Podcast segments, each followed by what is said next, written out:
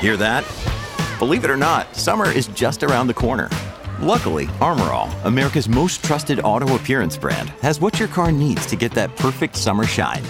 Plus, now through May 31st, we'll give you $5 for every 20 you spend on Armor All products. That means car wash pods, protectant, tire shine, you name it. Find out how to get your $5 rebate at armorall.com. Armor All, less work, more clean. Terms apply.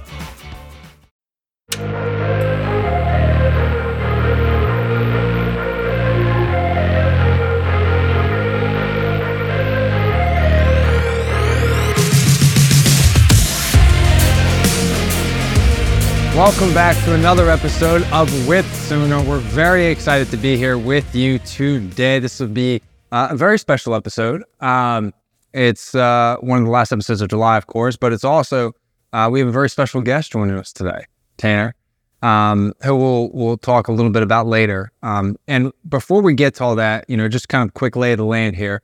Uh, back after the year, what we're seeing so far, truckload volumes are actually beginning to increase slightly nothing to write home about, but they are, uh, it does seem like they are inching their way up. We've got uh, rates still kind of stabilizing, nothing super special there. And then we're also um, beginning to see imports kind of trickle up a little bit as well. So lots to talk about and get to. Yeah, absolutely. Um, it's been interesting. I actually tweeted my July market update earlier um, today, and the, looking at obviously our bread and butter outbound tender volume index, it's pretty much been flat for about nine months. I mean, very, very boring chart uh, to look at this year so far. But interesting enough, like you mentioned earlier, Luke, since February, I think it was February 21st uh, this morning, uh, compared to this morning versus February, we're about 14% increase in outbound total volume. That's that's definitely no small thing. That's notable. That's notable, and that's with rejections not going up at all. So that's that's really a, a real increase in volume.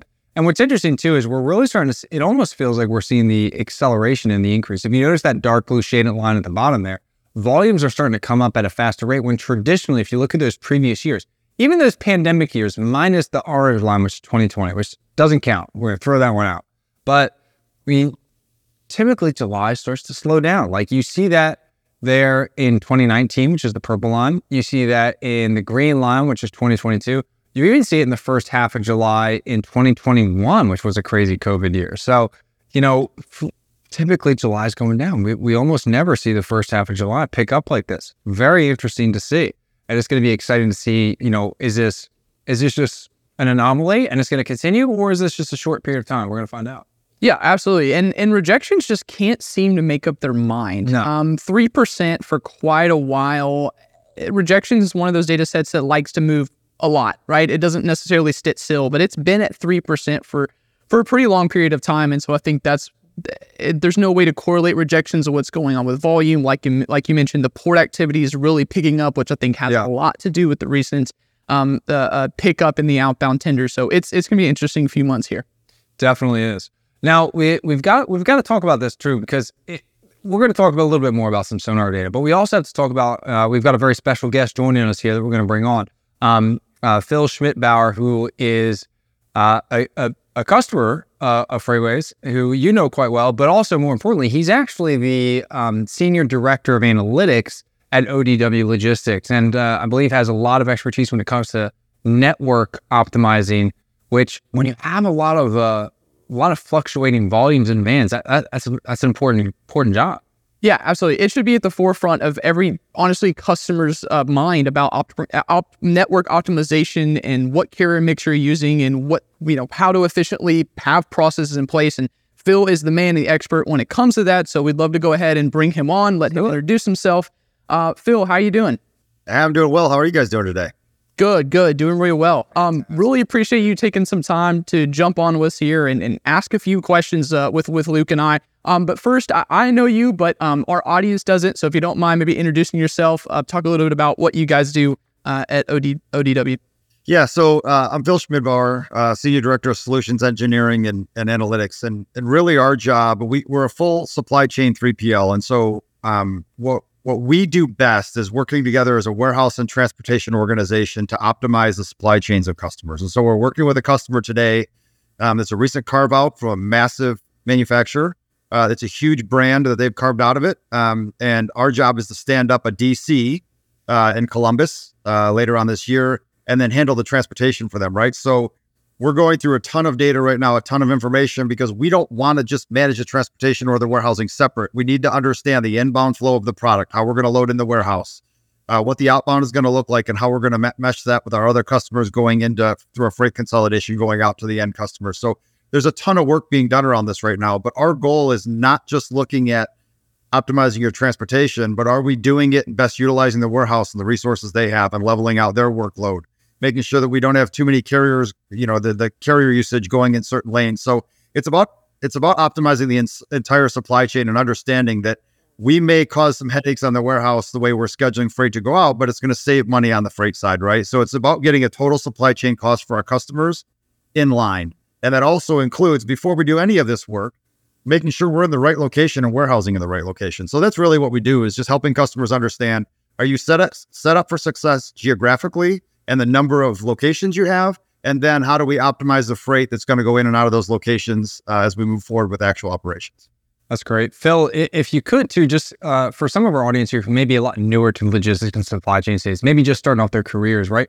When, when we say network optimization we know what that means but from, from their view like wh- why is it important? Why should why should they care about that yeah, so a lot of it. Um, I, I, had a college course. Uh, I went to Central Michigan. We had a logistics management course, and it's funny because when I was in college in 2002, all of our coursework was designed around this, right? And our professor put it in front of us, and we worked in groups on it. But um, look, if you're you just think of Amazon. If you're an Amazon customer and you want your product within a day, and you live all over the United States, Amazon's got to have a ton of distribution centers with inventory all over the place in order for everyone in the U.S. or a certain majority of us to be able to get it overnight, right? Um, whereas in retail, when we when we deliver into retail locations, um, we deliver a lot of customers out of one location in Columbus, Ohio, and we reach the entire United States. Um, and again, you have 10 to 14 day lead times to get it there. So network analysis is all about how many distribution points, how many products are in each of those distribution points, and it, it, it's a, a balance between cost and lead time. You know, how quickly do you need to service your customer, and then what's the best, most cost effective way to do that? So it's a constant balance, and I, I tell people all the time, it's an art form. There is no there is no black or white answer to these things. It's an art form, and there's you're just me- measuring and managing your risk based on your network. Now, Phil, it's it's very easy to find a truck right now. The market's pretty soft. Capacity conditions aren't necessarily that tight. So, eh, is the conversation is it more difficult to get customers to talk about network optimization when it's not really at the forefront of their minds? How do you kind of get them? How do you get that stickiness going with them when really kind of everything's just easy right now?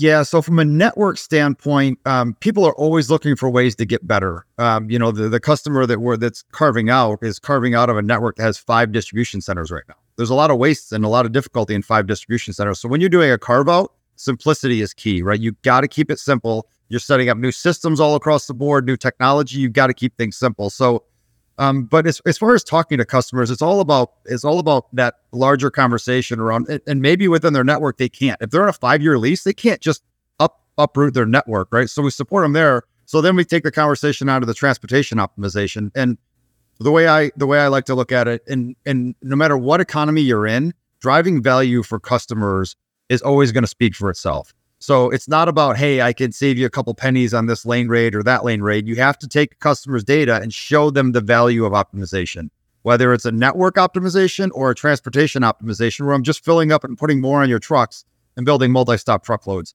It's all about value. If we can deliver value, customers are going to listen. Yeah, that's that's great context there, Phil in your role, right, you mentioned that a lot of this is an art form, right? When, when, we think about, you know, optimizing somebody's network, it's an art form, right? There's no perfect way to do it. There's no, no necessarily always one way to do it. But yep. there, there's all, where does data play a part in maybe assisting the art, right? Are there, I guess, are yeah. there certain data points that, that you should be looking at to understand maybe yeah. how, how it's performing? How do you think about that? Yeah, no, it's a great question, and, and it is. It's all driven by data, um, and and we're constantly even looking at our own data to make sure that, that that's accurate. So what we think we're putting on trucks and what we're designing based on the data flow, we we go and audit that, right? And I learned that a long time ago in my days at, at the Toyota plant. Go look, go see. You have to go on the floor, make sure your audit's accurate, but then it goes down to like the sonar data that we use and and making sure that we're understanding it. And what I, the way I put it is, we still have to make sure that our lane rates are competitive, right? Like you don't have to be the cheapest when you can optimize well because there's inherent cost in that. When I build a two stop truckload, it's not just an origin to destination rate. There's a stop off fee, additional miles, a pain in the butt sometimes for drivers, so you pay a little bit more. Um, but in the end, that that data helps you get to the baseline of where to make sure you're still operating at good cost on the lane rates. Um, and then there's all about key performance metrics. What's your trailer utilization look like? What's your le- additional leg miles? I've seen people do optimization and they put trucks together or they put loads together. The drivers just hate. Like you, you have three quarters of a day transit in between two stops. It's not even worth it, right? So, so that's the other part of the art form. And then measuring our performance on key performance indicators: how full are the trucks? Um, what's our cost basis? We make sure that we're buying uh, as close to, to market bottom as we can from a transportation standpoint. So there's a ton of data that goes into it and measuring your performance. And then I like to tell people we don't want to just measure how we're doing. We want to go explain why there's changes in that key performance metric from from week to week and month to month. Yeah, Phil, and all that. It sounds like ODW really takes more of a consultative approach to a customer relationship rather than that transactional. And and I think we've seen that shift with the decline of the market. So, Phil, how important is it going to be for third party providers moving forward to get away from that transactional sell and more move into that strategic consultative approach type relationship? Well, I'm okay with fewer and fewer of them doing it. I mean, we'll just keep to keep soaking up customers, you know, like it's it's great looking at data. And when I can look at a customer's data and they say so and so is handling my freight, and I'm like, you guys shipped an LTL in the morning and an LTL to the same place in the afternoon that you could have put together on a truckload with something the following day, right? So I mean, as far as I'm concerned, it for me it's great when people people don't look at it like that, but but we're they're just going to get continue to get chewed up. I mean, you see a brokerage that goes out of business. You have to provide additional value outside of just booking a load at the cheapest rate, right? Like racing to the bottom on a lane rate isn't going to do anyone any good. Um, and and that's why I think ODW is successful in good times and a bad because we we really focus on driving value for customers. And this stuff's not easy. Like we've been doing it for years. Um, I did it in my past. It's not easy to do, right? But as we continue to build processes and get better at it, we're just sticky with customers because we're continue to drive value for those customers. Yeah, it's uh, it's basically what I think what Phil what Phil said is like, no, no, no, don't be consultative, be transactional. That's yeah. He'll just come in from behind with that audible. uh, Absolutely. And, and I think uh, this, you know, that that buzzword of like digital freight matching was such a big yeah. thing that's gone around. And interesting enough, I think I just saw Freight FreightWaves article come out yesterday that the first decently sized broker actually filed bankruptcy, the first digital freight matching brokerage. And unfortunately, I, I do think we're going to see more of that to come. So I think you guys have a much larger opportunity ahead of yourselves uh, in breaking into that. Now, Phil, we talked about using a little bit of sonar data here. I don't want to use it too much as infomercial, but what you guys aren't just using sonar data, right? You've got all these different data points that, that you're using to make decisions with. I guess one thing that I hear a lot from other sonar customers is, hey, w- we've got all this great data, but what's most important is how we use it. So, what are some of the parameters that you guys are setting around making sure that you're not necessarily using the correct data, but using the data that's going to ultimately lead you to be able to consult that customer? Yeah, I mean, the key point with data is it's never perfect, right? It's never going to be perfect. So, like again, it's it's about having the data, going through a process, validating the data, um, keeping an eye in the in the shifts in the data, right? So what's changing? You guys just showed that chart today and, and are talking about volumes being up, and um, I, would love to see that. Um, I still think we have some some murky waters ahead in the truckload market. What you know, let's see what happens happens with yellow and how this thing pans out um, over the coming weeks, and then see what your graphs are going to do from that standpoint. Because you have a massive LTL carrier, or something happens there. Um, you know, who knows what's going to happen? So for us, it's it's about looking at the data, understanding that it's not going to be perfect, um, and then to me, it's the big swings in data and understanding what's happening in those swings and how you can how you can react. So, um, you know, again, even even managing data, there's there's no there's no playbook on this. Everybody's going to use data differently. Everyone's going to rely on different sources of data. We have tons of different sources of data we look at. Uh, we have different systems we use and technology. And again, um, you know, Tanner, it's fun. It's fun looking at a customer's data and saying, you know what, I don't even care if I have the most competitive rate because we're saving so much by putting this multi-stop truckload together. It doesn't matter what my rate is. Like you guys are shipping air across the country. It doesn't matter. And that's really where you find a ton of savings in customers. Now we have customers that ship full truckloads, point A to point B. Look, you, you know, you're shipping a bunch of water or or a commodity and, and that's all you can fit on a truck as a full truckload order. Sure. You know, race to the bottom on the rate on that on that freight. But when you're shipping uh, a lot of larger LTLs or, or partial truckloads, there's just so much opportunity to, to optimize that freight.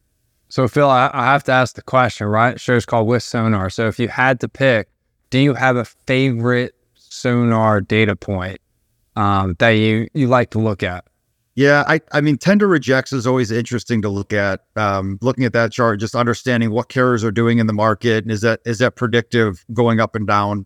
Um, and, and so that's that's kind of one. I, I, like when you guys put together the charts and send me the email and kind of read it out to me, so I don't have to go through and dig through it and interpret it all myself. Uh, that's always fun too. But yeah, I, I, I like tender rejects, and that's one. I mean, when we first started uh, with you guys, and honestly, I was I was one of the when when Kyle called on us, I was one of the guys I don't know what we're going to do with this data. I don't know that we understand it. And and over time, like it, it just became a, a, gradual thing to to get into it. So that's probably my favorite. That's a good one. Yeah, we were we, uh, we've been looking at that one a lot. Tanner, I know you mentioned that you were tweeting out a little bit about all the changes that have happened to it. Right? It's it's off its bottom, but not by a lot. And it's trying to figure out, you know, which direction it wants to go right now. And so far, the elevated volumes haven't had much of an impact on it, which means that there's plenty of capacity to handle that elevated volume right now. I say elevated volume, elevated volume compared to where we were. Yeah. Uh, yeah. Context is key. yeah. But yeah. yeah, and I mean, I think to your to your guys, um, you know, you think about from a capacity standpoint, we haven't seen a whole lot happen with carriers, right? So you see a broker going out of business and going bankrupt, but we haven't seen a whole lot on the asset based front. Yeah. Um, so it'll be interesting to see how the demand and and um, and supply of this, you know, of trucking uh, goes over the coming coming weeks and months.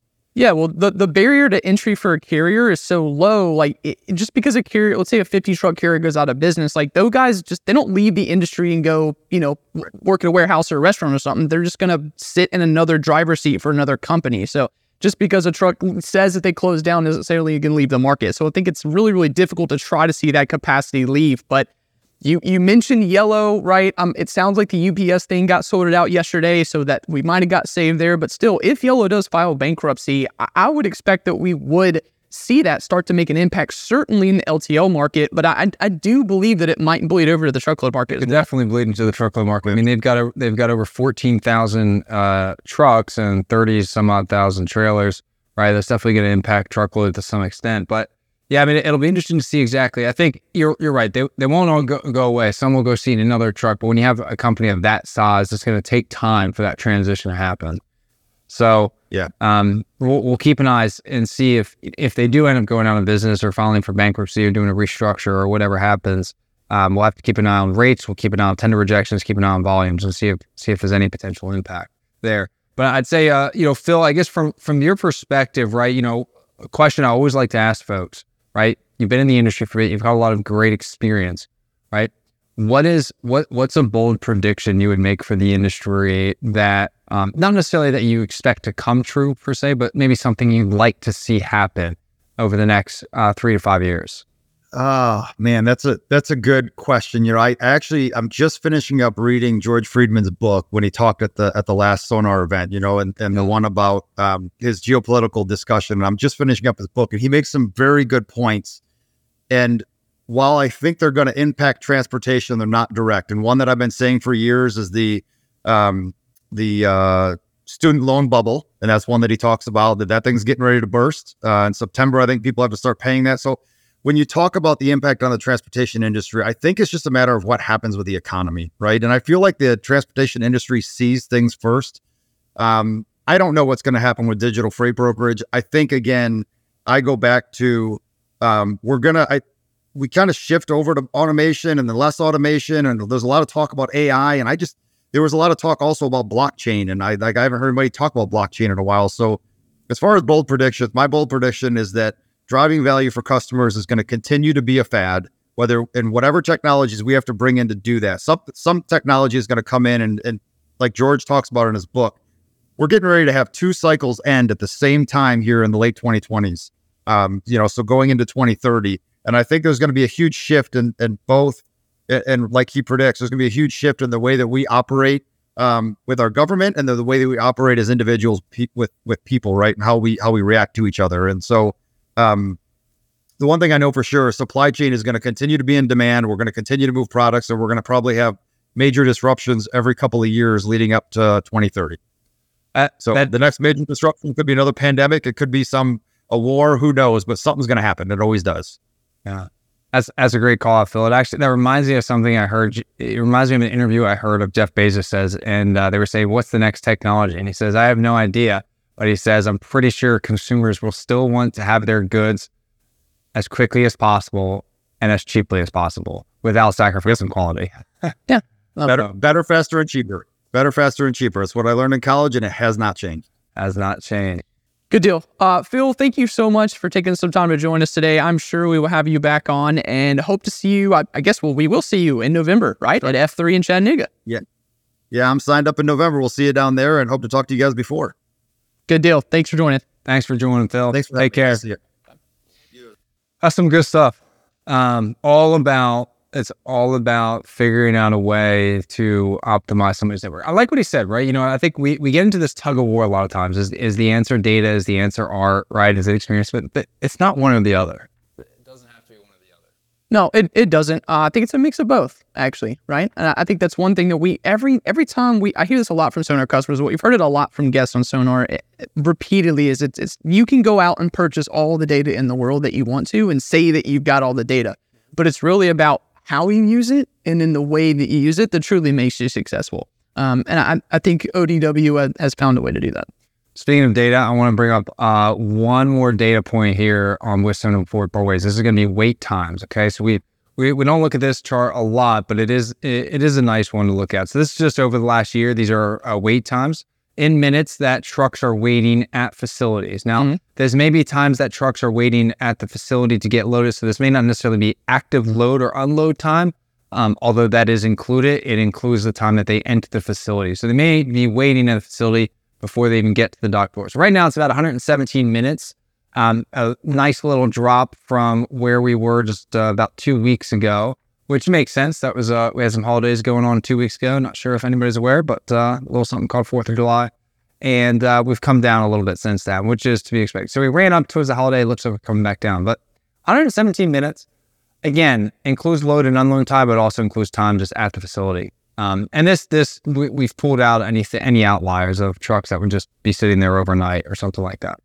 Um, but all in all, for the most part, wait times have, have come down this this whole year. You know, they started the year around 125 minutes, and they've been steadily declining. That's a good. That's that's a positive for truckers. No, it is. It is a positive, right? Like you have a limited amount of time per day, per week, per month, per year that you can run and operate your truck, and the least amount of time you spend sitting at a dock, that means you get to run more miles. Um, I'm surprised that this data set actually hasn't declined ev- a little bit even further over a longer period of time, right? You and I've talked about it, like in efficiency improvements, right? Yeah. Kind of like how you're loading a truck and and how many trucks and and who's working on the floor on, on the warehouse, right? So I'm I'm a little surprised, and um I it looks like we got all the way up to like what is that 100 almost 130 140 minutes i can't see the chart for Well, had had we gone back like about a year and a half, two years ago, I mean, you're you're you're flirt, you're flirting with 140 minutes at Yeah. one point. that's over But believe it or not, 117 minutes is one of the best it's been. Now you have to remember this is across the entire country, Yeah. all warehouse types. So you you've got some of those highly specialized stuff that's going to you know increase it. You've got some stuff that's a lot speedier that's going to decrease it. So you know, depending on the industry, some industries are performing a lot better than others. Um, so this is this is a cumulative average. I, I'd love to see it under 100 minutes. We'll see if we get there one day, but uh, hopefully we'll. Um, anyways, folks, uh, it's been a great episode. We'll see you next week um, uh, live on West on Earth, 3 p.m.s on Wednesday. Stay tuned. There's a lot more FreightWaves content to come. And of course, be thinking about the November FreightWaves event here in Chattanooga. F3 is going to be an absolute banger. You're not going to want to miss it. Have a fantastic rest of your day.